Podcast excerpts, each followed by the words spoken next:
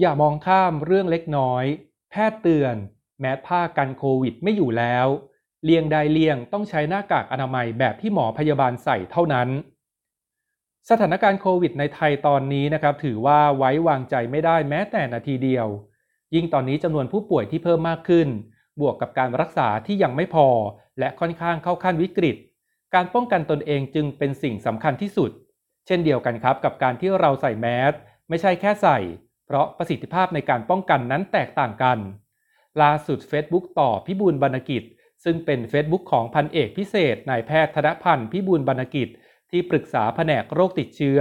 โรงพยาบาลพระมงกุฎเกล้าโพสต์ข้อความเอาไว้นะครับว่า เรื่องบางเรื่องถูกมองข้ามทั้งที่อยู่แค่สันจมูก 1. กลุ่มรอวัคซีนทางเลือก เพื่อฉีดเข็ม 1 และ 2 ต้องทราบว่ากว่าจะได้มาต้องอีกอย่างน้อย 3 เดือน ช่วงนี้พวกคุณจะทำอย่างไร 2. กลุ่มที่ต้องการเข็ม 3 หลังได้วัคซีนภาคบังคับ ครบ 2 เข็ม โดยเฉพาะอย่างยิ่งคุณหมอและบุคลากรทางการแพทย์ ตั้งสตินะครับ เราต้องเป็นตัวอย่างในการรอ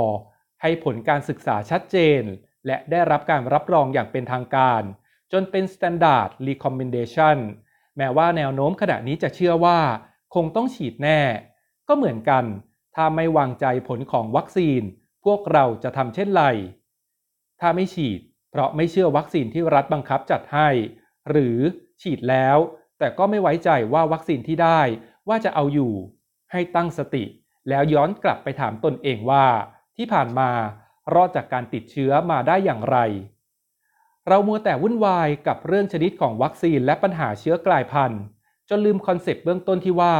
ไม่รับเชื้อไม่เป็นโควิด 1. ไม่รับเชื้อโดยซ่อนตัวอยู่แต่ในบ้าน ติดต่องานผ่านอินเทอร์เน็ต ตุนของไว้กิน สุดท้ายก็หมดก็ต้องออกมาอยู่ดี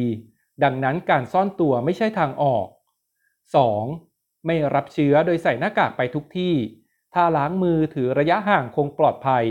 แต่สิ่งที่ไม่มีใครประชาสัมพันธ์ให้ประชาชนได้รับทราบคือ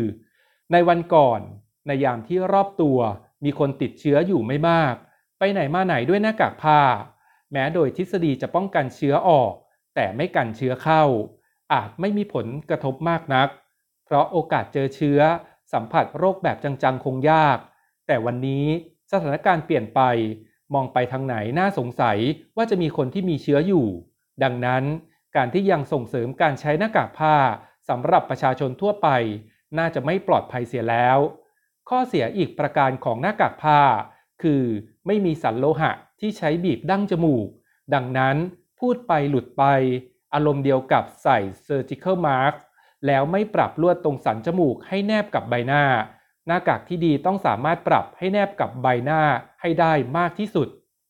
ดังนั้น รัฐต้องเร่งจัดหาหน้ากากอนามัยในระดับ surgical mask แบบที่แพทย์พยาบาลใส่กัน